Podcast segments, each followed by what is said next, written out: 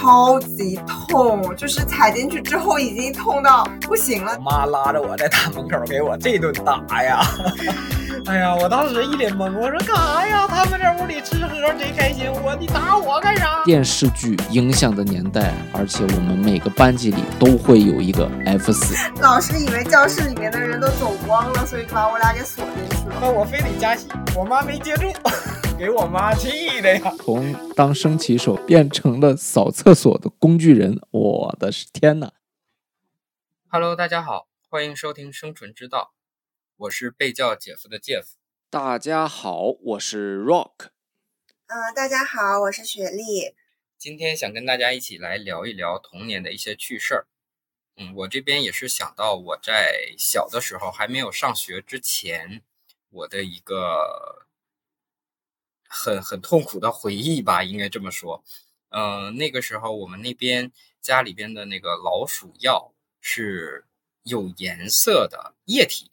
然后是有粉色有蓝色，然后一般这种老鼠药呢都会滴在那个水果呀，或者是呃就是剩饭剩菜里边，然后去拌在那儿，然后放在那儿给老鼠去吃的。然后那一次呢，是我们家买了一个粉色的，然后是切了半个就是梨，我记得应该是梨，然后把那个粉色的那个老鼠药就滴在那个梨上面，然后我妈妈把那个弄好之后，还是放在一个小盘子里，嗯，切了一小盘儿，然后那个梨带颜色的，然后放在了地上，然后当时我不知道，我我因为比较小嘛，我也不知道那个是老鼠药，然后我妈妈他们就出去了，就家里没有大人，就只剩我一个小孩儿。然后我就在想，我说这个梨是粉色的，它应该是什么味道呢？然后我就偷偷的去给吃掉了。然后吃，其实味道我应该也没吃出来有什么特殊的味道。然后但就是不知不觉把那个我妈妈切的那一一小盘儿那个梨我都给吃了了。然后晚上我妈妈他们回来的时候，就是发现那个没了，就是那一盘老鼠药啊。然后我妈妈就说：“哎，今天这个这这应该能能抓到不少老鼠啊，这这么这么一盘老鼠药都没了。”但是我妈妈就开始找这个老鼠的尸体，她也没找到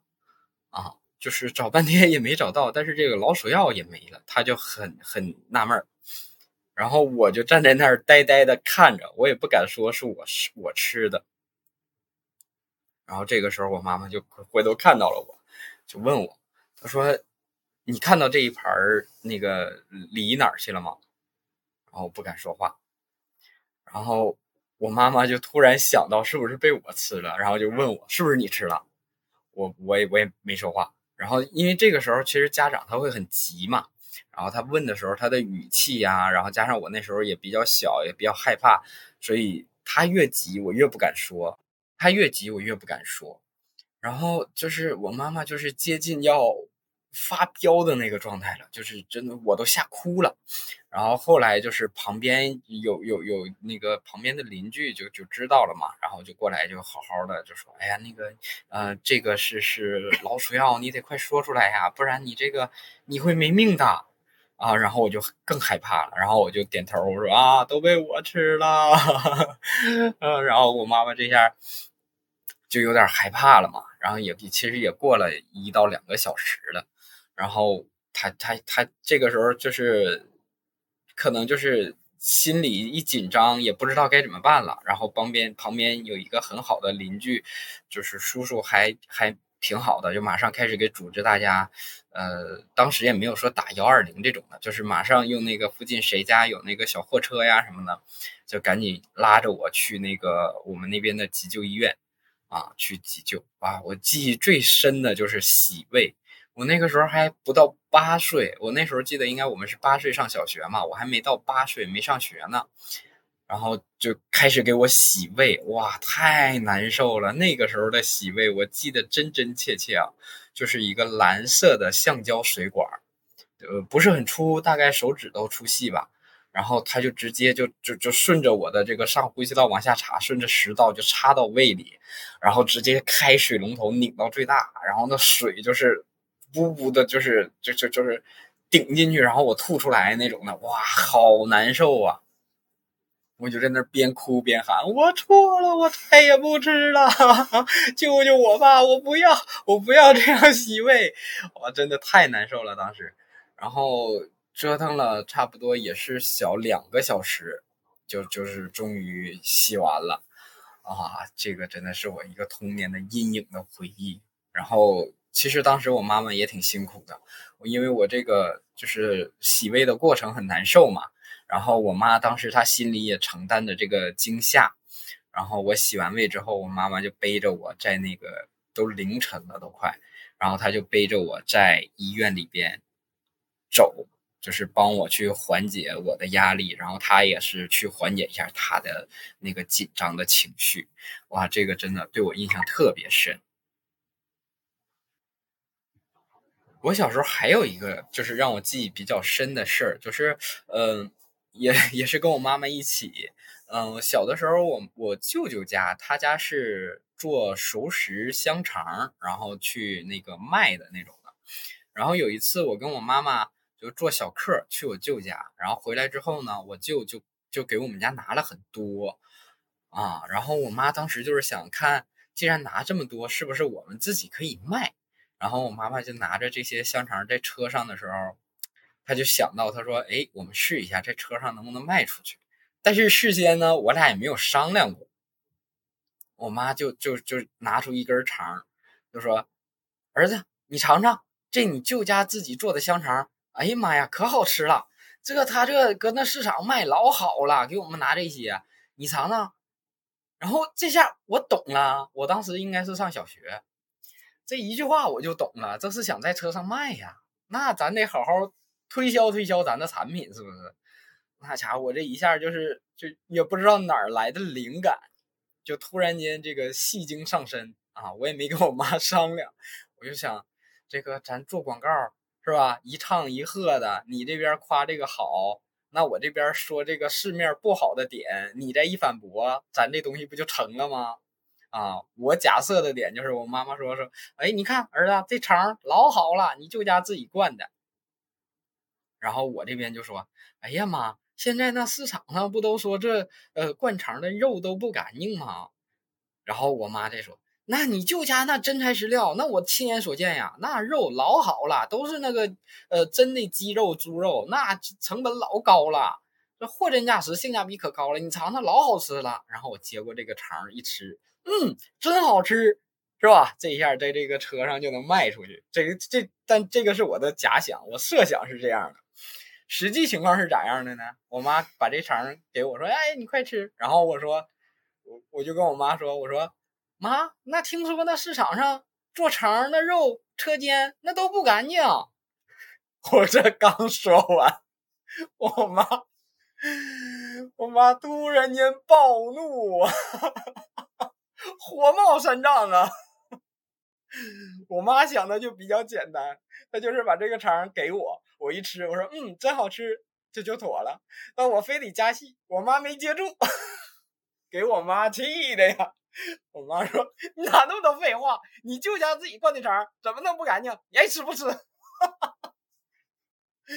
哎呀，当时我是，当时我也挺生气，我还想呢，我说这咱配合没打好啊，咱这母子俩，哎。还骂我一顿啊！我自己还搁那气鼓鼓的，我妈这更不用说，更来气了。这败家孩子，你说这想卖点做点小生意，第一个出来踢馆的是自己儿子。但是后来我们也也没没再说这件事了。我是突然想到，我小时候啊，偶尔还会有这种戏精上身的这种这种时候啊，也是挺挺好玩的。那这后面就是雪梨。你这边有吗？有有什么童年趣事想跟大家一起分享一下吗？嗯，我这边要怎么说呢？分享一个呃吃货人设的一个呃小朋友，就是我小时候的故事。就我小的时候，我现在回想起来，这个吃货的人设顶的还挺牢的。就是因为上学前班的时候，就是呃东北它有一个特殊的阶段叫学前班，就是上一年级之前，幼儿园之后会有一个叫学前班的这么一个班，然后我就是去，呃，当时是在上这个班，然后呃会有零花钱嘛，然后现在回想起来那会儿真的有点傻，就是明明已经到了。中午饭前面的那个课间，就是下课了之后，大家就要排队回家了。但是我不知道为什么，就非常想想吃零食，我就拉着我另一个傻乎乎的同学，就回班级里面去拿零钱，要去买那个类似于爆米花一样的那个零食。然后我俩就进去了。然后我俩就被老师锁在屋子里面了，老师以为教室里面的人都走光了，所以就把我俩给锁进去了。后面是，就是呃排队的时候，大家排队回家要点人数嘛，然后点完了之后发现人少了，然后我跟我那个傻乎乎的同学就一一直在拍门，然后呃人少加上我们拍门的响声吸引了老师的注意。然后老师来把我们放出去，就问问我们为什么要回去，然后我俩就说要拿钱买零食，然后老师就感觉也很哭笑不得，就是现在想想是挺傻的，但是我也不知道那会儿为什么会，就是在快要放学回家，就是人家都在排队的时候，我们就一定要拉着同学回去取零钱去买零食，这是一个事情。还有一个事情也是，就是学前班这个期间的事，呃，我那会儿是每天会有六毛钱的零花钱，但是我姥姥会给我分配的非常均匀，上午三毛，下午三毛，然后基本上平时呢，我是不会把上午的三毛钱留到下午花的，基本上就是上午的钱上午花，下午的钱下午花。但是那段时间流行一个雪人儿的雪糕，然后是五毛钱一个。所以说，我就那天，呃，挣扎了一上午，攒下了上午的三毛钱，加上下午的三毛钱，这不就是六毛钱嘛？可以买一个雪人的雪糕。然后，呃，午休之后，开开心心的就上学了，就打算去买那个雪糕。然后结果，走着走着，发现钱没了，丢了。然后我就边走边哭，边走边哭，越哭越伤心。然后。这个时候，就路边一个上班的姐姐，我现在印象非常深刻，就是我真的会记她一辈子的。她就，呃，应该也是属于中午吃好饭，然后要去上班，然后就停下来问我说：“小朋友，你怎么啦？你怎么一直在哭，哭这么伤心？”然后我就很很伤心的跟她说：“我的钱丢了，我不能吃雪糕了。”然后姐姐就。从他的包里面抽出来了一张两块钱给我，我现在还记得那个两块钱是绿色的，对吧？是绿色的那个老式的两块钱，真的，他当时在我心目中的形象就像一个天使般的存存在。然后后面我就如愿以偿拿了这两块钱，然后我忘记了我是换了一个雪人雪糕还是换了四个，反正是就是心满意足，然后也。就是到现在都还记着这个姐姐，就感觉大家还是要多 做善事，对，然后就这两件事情就比较能，呃，凸显小时候一个一整个吃货的一个人设。啊，这期童年的主题呢，啊，我因为我是一个记忆力不太好的人，啊，我的记忆力很差，那么。回想起我自己的童年时光，呃，一是好像没有特别特别特别记忆深刻，或者说波澜起伏的大事件，但是，嗯，总体来讲，评价它还是比较幸福和欢乐的。啊，我的童年呢是可以说是从呃九十年代跨越到两千年的。这么一个过渡期，那么也是，呃，抓住了八零后这个哥哥姐姐们，他们时他们时代的尾巴啊，比如说我们的课本还是有李雷和韩梅梅，但是在我们的下下一届好像就没有，就是截止到我们这一届就停止了，啊，所以我一直把自己的。这个小学吧，小学的这个学生年代，呃，定义为一个过渡的，呃，过渡的时代啊。那么其实也是经历了承上启下比较丰富的，呃，一个年代。我的性格，呃，从小活泼开朗，然后，呃，喜欢跟大家，是基本上是跟班级里最主流的一群人。玩到一块儿啊，当然后面也这个随着大家的长大，也会慢慢的发觉，其实最主流的那群人混的永远是社会最中流的一群人，对吧？你既可能不会混到很差，但是也绝不会是那少部分混得超好的人。这个呃，我们是有一个共识的，嗯啊，我就讲讲我小时候。呃，童年的一些趣事吧。呃，我我我小时候比较喜欢两件事，一是运动啊，那么这种运动呢，基本上就是足球、篮球。那呃，第二件呢，就是打游戏。那么这个正处于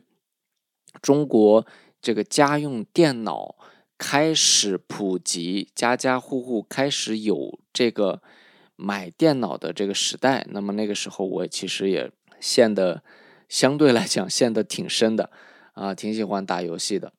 那么对于呃运动呢，其实呃都是来源于动画片了，嗯，从看这个足球小将啊开始接触足球，然后那个时候又赶上呃九八年世界杯，那个是我二年级的时候，一年级、二年级的时候，对。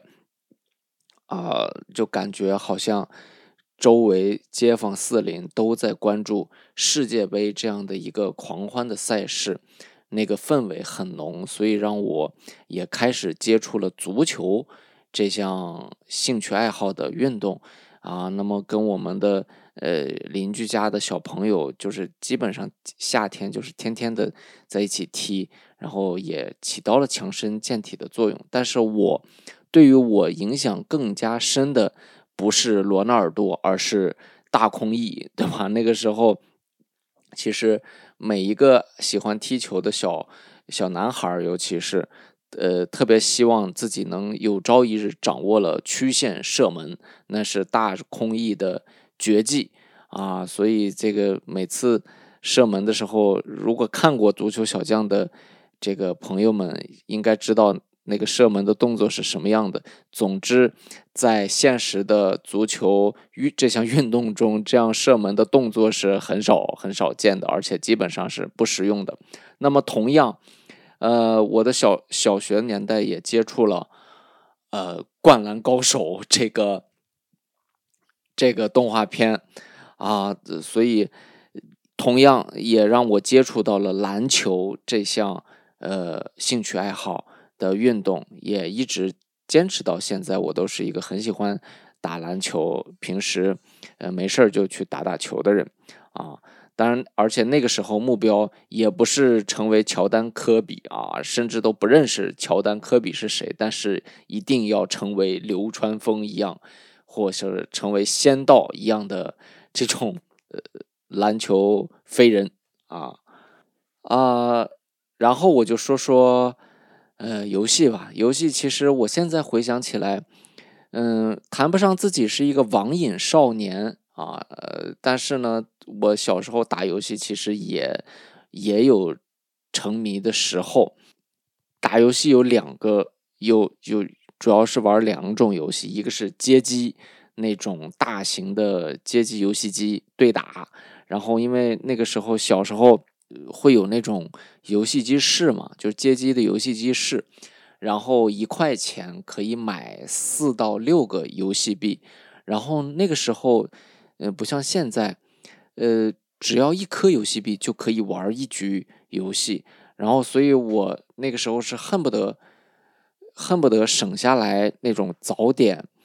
爸妈给我的早点钱一块钱一块五，然后我可能花个五毛钱买一个早点，省下那一块钱，甚至是五毛钱，去买两颗、四颗游戏币，去打游戏。然后我记得那个时候有什么，呃拳皇对打这种街霸，然后什么恐龙快打、三国志类似这样的游戏，总之是跟着啊那三三两两个小伙伴偷偷摸摸的跑到游戏机室里打这个游戏，觉得是非常快乐和刺激的一段时光，而且呢。又还得把这个时间差躲出来，害怕回家太晚被爸妈发现，啊，就是这样一个啊斗智斗勇啊，也不说不上斗智斗勇，还是充满逻辑性、呃，充满策略的时光，但是非常的快乐。然后那个时候，我记得我们家买电脑，呃，买计算机是两千年买的，因为那个时候说。千禧年要来了，千禧年就是两千年，而且千禧年的时候说是有一个什么类似病毒还是 bug 一类的东西叫千年虫，就是说这个系统的计量单位好像是说到了两千年的时候无法运算还是什么，反正这个是我当时得到的这么一个一个消息，所以说也不知道是我我爸妈对我的一个。呃，买电脑的理由吧，就是说一定要过了两千年之后才买电脑。买了一台组装机，哇，搭配了奔腾三处理器以及十 G 的硬盘，哇，在那个年代真的是很高很高的一种配置了。啊，那个时候我觉得我我我我每天是非常想要去。玩这个电脑游戏，并且是深陷其中，尤其是到了暑假或者是寒假的时候，早晨爸妈一出门，我就在家打游戏啊。那个时候的时间啊，总是过得很快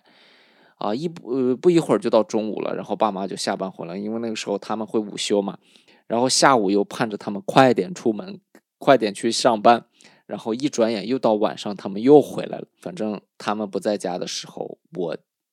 经常是在打游戏的。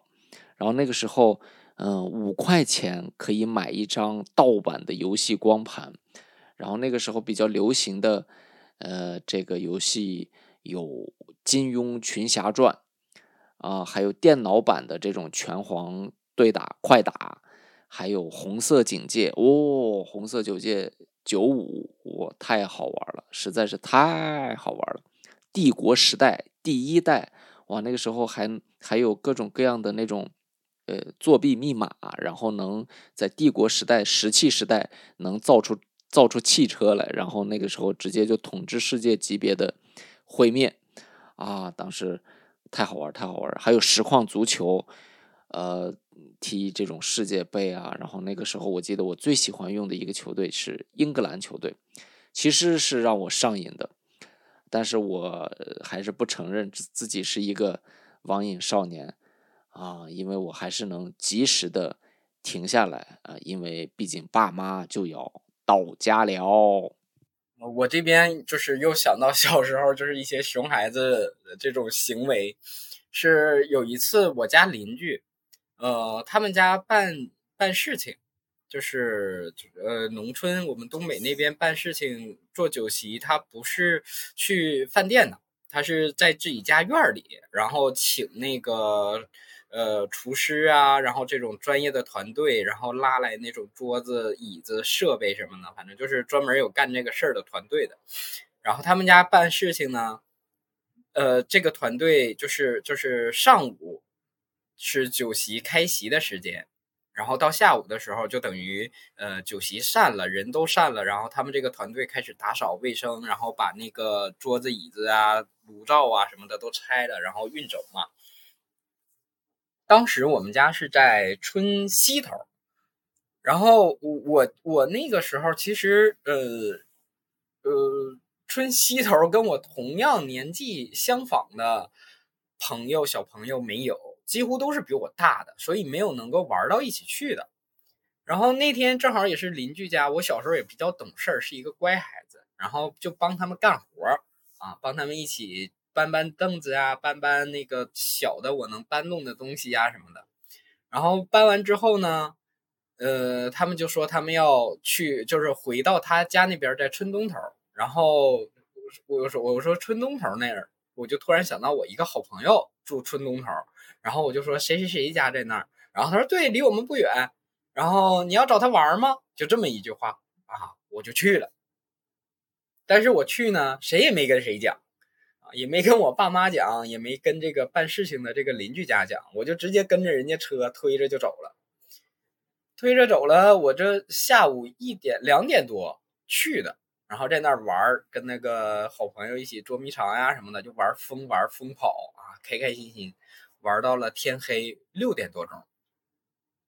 然后我就自己往家走啊，自己往家走呢，我进家门的时候就发现我们家。就在吃席呢，啊，就是旁边左邻右舍的那个婶婶呐、阿姨呀，在我们家忙活呢，啊，这个炒菜呀，啊，摆桌子啊什么的。然后就是我家人不在，就是这几个婶婶阿姨在，啊，我爸妈呀、我姐姐呀，谁都不在家。然后我就懵了，我不知道他们在干嘛。然后我就问我说：“那个婶儿，这咋了？这这这怎么在咱家这弄啥呢？这摆席吗？”然后我婶回头看见我，哎呀妈呀，你你回来了啊！我说啊，我去找我朋友玩回来了啊。他说，那你快出去吧，你快出去，那个上那个大道上去找你爸妈吧，他们都找你去了啊。然后我就往出找我爸妈的这一路上，陆续看到好多邻居啊，这个什么叔叔啊、大哥呀啥的，就都往我们家走呢。然后看见我都说你小子好样的。我当时一脸懵，我还不知道咋回事呢，啊，然后这这走那个大路，走走走，快走到那个政府乡政府那儿，看见我妈他们了，啊，我爸没说话，就回去了啊，然后我妈搁后面拉着我就扯着我走，我也不知道拥啥，反正就可能是这当时我也纳闷了，我啥也不知道，我自己下午玩挺开心的，这回来这是咋了？然后到家门口的时候，我爸进去就招呼那个叔叔啊、大哥、婶儿啊、阿姨啥的，就招呼他们一起吃饭了。开始，我妈拉着我在大门口给我这顿打呀！哎呀，我当时一脸懵，我说干啥呀？他们在屋里吃喝贼开心，我你打我干啥？我妈说你不知道他们干啥来的啊？就你一个败家孩子，你你到处瞎走，这找你找你找仨小时了，下午三点多开始找你。这家伙左邻右舍全发动了来找你，你自己在外面潇洒，你还舔脸说啊，这好顿给我打，打了有一会儿，该说不说，这时候那个隔壁的叔叔就出来拉了，他说行了，这孩子打一会儿得了，也长记性了，你就你就跟他知道，他下回就知道在那个出门前跟你们打招呼了啊，别打了，就就过来吃饭吧，然后也没让我好好吃啊。就是，呃，也是他们在没让我上桌子啊，给我夹了一盆儿我自己蹲一边吃。反正现在回想起来也行，能给吃就行，没打到我，没让我吃。呃，这个事儿确实当时我印象也特别深，就感觉我这小时候也是个熊孩子。童年呢是一个很容易易受到电视影响的年代，这个大家不可否认吧？基本上在两千年前后。打开电视啊，就是《还珠格格》啊；打开电视就是这个张卫健演的什么方世玉啊，什么各种各样的片子。然后就打开电视就是韦小宝，哇塞，太好看了！而且是所有的频道几乎可以让你一集不落的把这个这个这个电视剧拼拼凑凑的。看完，而且看了重复的剧集，好像也看不厌。呃，那就是我童年对电视的时光。而且，在我四年级、五年级的时候啊，当时台湾出了一个影响乃至全亚洲的非常好看的青春偶像剧，叫《流星花园》。然后那个时候，我记得。呃，我们的同学家，然后都会借这个光碟去看，然后电视里电视台是不演的，然后我们家一样，哎，我爸妈竟然会看《流星花园》啊，然后把，呃，他们借来《流星花园》的这个光碟，然后一集一集的看，哦，然后我就跟着他们在旁边看爱情片啊。这个时候我也不懂爱情，但是呢，我知道 F 四一定是一个很帅很帅的组合，所以童年是一个很容易受到电视剧。影响的年代，而且我们每个班级里都会有一个 F 四，哎呦，真的是傻的要死。而且我很骄傲的说一下，我其实是我们班 F 四里的一员，具体是哪一员，我真的实在是不好说，实在是太丢人啦。因为我们班的 F 四没有其他班的班级里的 F 四，呃，帅啊。然后呢，作为嗯，作为学学生年代，这个小学的学生年代，F 四当然是帅，但是我们也有，呃，最向往或者是最光荣的时刻。那么对我来说，我认为，甚至是绝大多数的同学，他最光荣的时刻就是班级里轮到去参加这个每周一的升国旗仪式。然后呢，我们是轮班制的嘛，然后。每轮到一个班级，就会从这个班级里抽三个同学来去做这个升旗仪式。其中一个人是升旗手，就是他是来负责摇那个是呃那个那个那个升旗的摇把，然后另两位叫护旗手，就是来甩甩国旗甩国旗的一角，然后让国旗飞扬起来这么一个呃工作。那么不。不论是哪个角色，其实这三个人都会是非常非常光荣的。然后我那个时候其实，在班级里学习成绩还不错，所以，嗯，我一直也期盼着有朝一日可以，呃，轮到我去做这个升旗仪式。然后你想，全全校一共有二十五个班级嘛，那么也就是二十五周。其实二十五周基本上。一个学期一个班也就能轮到一次，已经很了不起了。然后突然有一天，然后是一个周一的早晨，呃，班主任早早的就进班级里，呃，喊了我的名字，还有另外两个学习也不错的同学，三个小男孩我记得非常清楚。然后把我们叫到他的办公室，说：“哎，你们三个在这等一下。”等一会儿我回来就是有事儿交代你们，然后我们三个就在班主任的办公室里啊窃窃私语。哇，这是要叫我们干嘛啊？这个这个，咱们三个学习又不错啊，而且呢形象又好，毕竟咱们里面有 F 四的成员。今天又是周一，这就是让咱们要参加这个升旗仪式。咱们三个人谁当护旗手，谁当升旗手。我们三个人已经都都都已经决定好了，等会儿怎么走，怎么上台啊？我们光荣啊，太光荣了这件事儿，想想就兴奋。三个人笑容洋溢，在等班主任回来。然后等一会儿班主任进来了，然后还带来了这个学校搞卫生的大爷，搞卫生的大爷也来了。然后跟我们说，哎，那个今天呢，那个那个大爷呢，要三个帮手啊，一起去扫一下厕所啊，扫一扫一下这个学校的公共洗手间、卫生间啊。然后你们三个去啊，然后配合好大爷的工作啊，积极点都那个主动点然后就给我们发了发了工具，然后结果是让我们三个人去。扫厕所，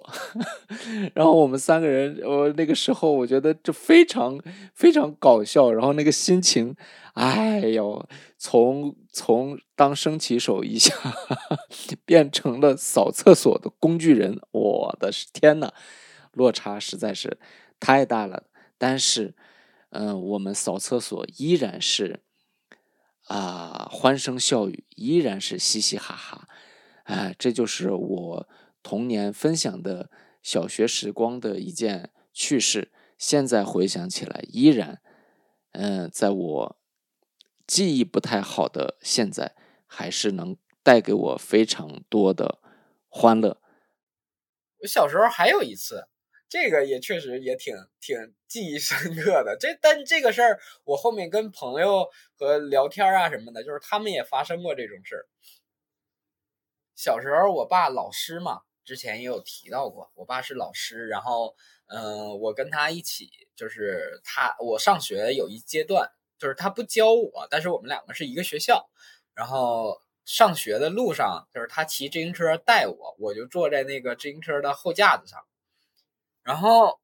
呃，那天晚上回来，就是好像也是个冬天，路呢就是下着雪，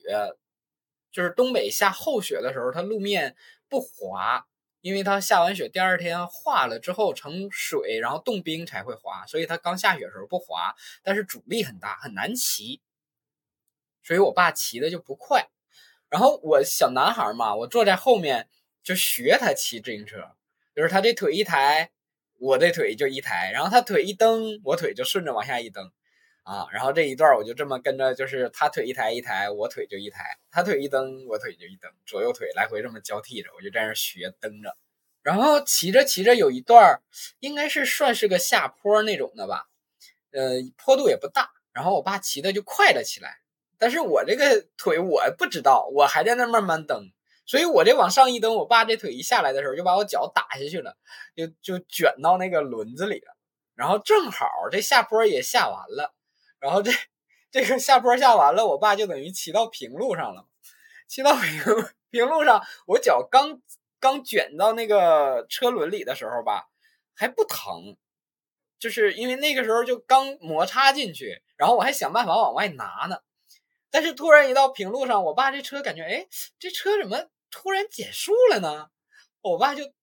使劲蹬，但是一使劲蹬，我这脚嘎一下就卷进去了，啊，我就嗷嗷一嗓子叫出来，叫出来了，然后我就说我脚卷进去了，卷那个后轮子里去了，然后给我爸也吓坏了，当时，啊，然后这个车，他他还得扶着，不能倒。然后还得想办法弄我这个脚，然后那个下雪天路上也是快天黑了，路上车本来就少，人就少，所以就那天我爸在那个风雪当中救我的脚啊，那真的是在那儿 抠哧半天，因为我脚卷进去，然后他就是掰过去了，就是脚正常是跟腿成直角嘛。但是我那个腿和脚都成了一个呃一百八十度的平面那种的卷进去，然后它中间车条啊和那个立柱啊什么的都别在那儿，所以当时还还挺难弄出来的。我爸一个来回倒轮子啊什么的，最后抠出来抠出来，我那个呃脚上面还还还留了个疤啊，这个确实我当时印象也也挺深的。我有一个不是有意思的事儿，但是你这个脚受伤勾起了我的回忆，因为我小的时候也是在农村有生活过一段时间嘛，然后就跟小伙伴出去疯跑，然后我不知道你们那边有没有那种像是蒿子一样的东西，就比玉米杆稍微细一点，然后呃也会被就是像割玉米一样斜着那样子给割下来。对，然后它就会变成一个很尖锐的一个，呃，还长在地里的那么一个东西，然后我就踩上去了，而且是我的大脚拇指踩进去了，超级痛，就是踩进去之后已经痛到不行了，但是没办法，因为你不可能一直钉在上面，所以就是用尽全身的力气把脚拔出来。拔出来了之后，我当时玩的那个地方离我家还很远，就一瘸一拐的还要走回家，然后真的是一路全都是我的血。然后到家了之后，我妈真是太牛了，我妈还要去帮我把伤口里面的那个皮，就是那个蒿子杆的那个皮给我剔出来，剔出来之后还要消毒，然后我就一直在家里面发出。猪一般的嚎叫，然后路过的邻居都会进来看一下，说怎么了？这家在虐待孩子吗？对，然后后面很长一段时间我是没办法走路去上学的，都是要他们骑自行车送我。我现我听你讲到那个脚的那个事情，我突然想起了这个事情，我真的现在想想都好疼。这确实啊，十指连心，那个脚趾头那儿确实会很痛。但是我好像没。其实我们现在回想起来，我们小的时候也个个都是个熊孩子哈，也都是 闯过不少的祸，让父母担心啊。其实要说的话，还是有很多事情。呃，如果后面有机会的话，可以再跟大家去聊我们小时候的这些趣事儿，好吧？呃，本期节目就到这里，非常感谢大家的收听。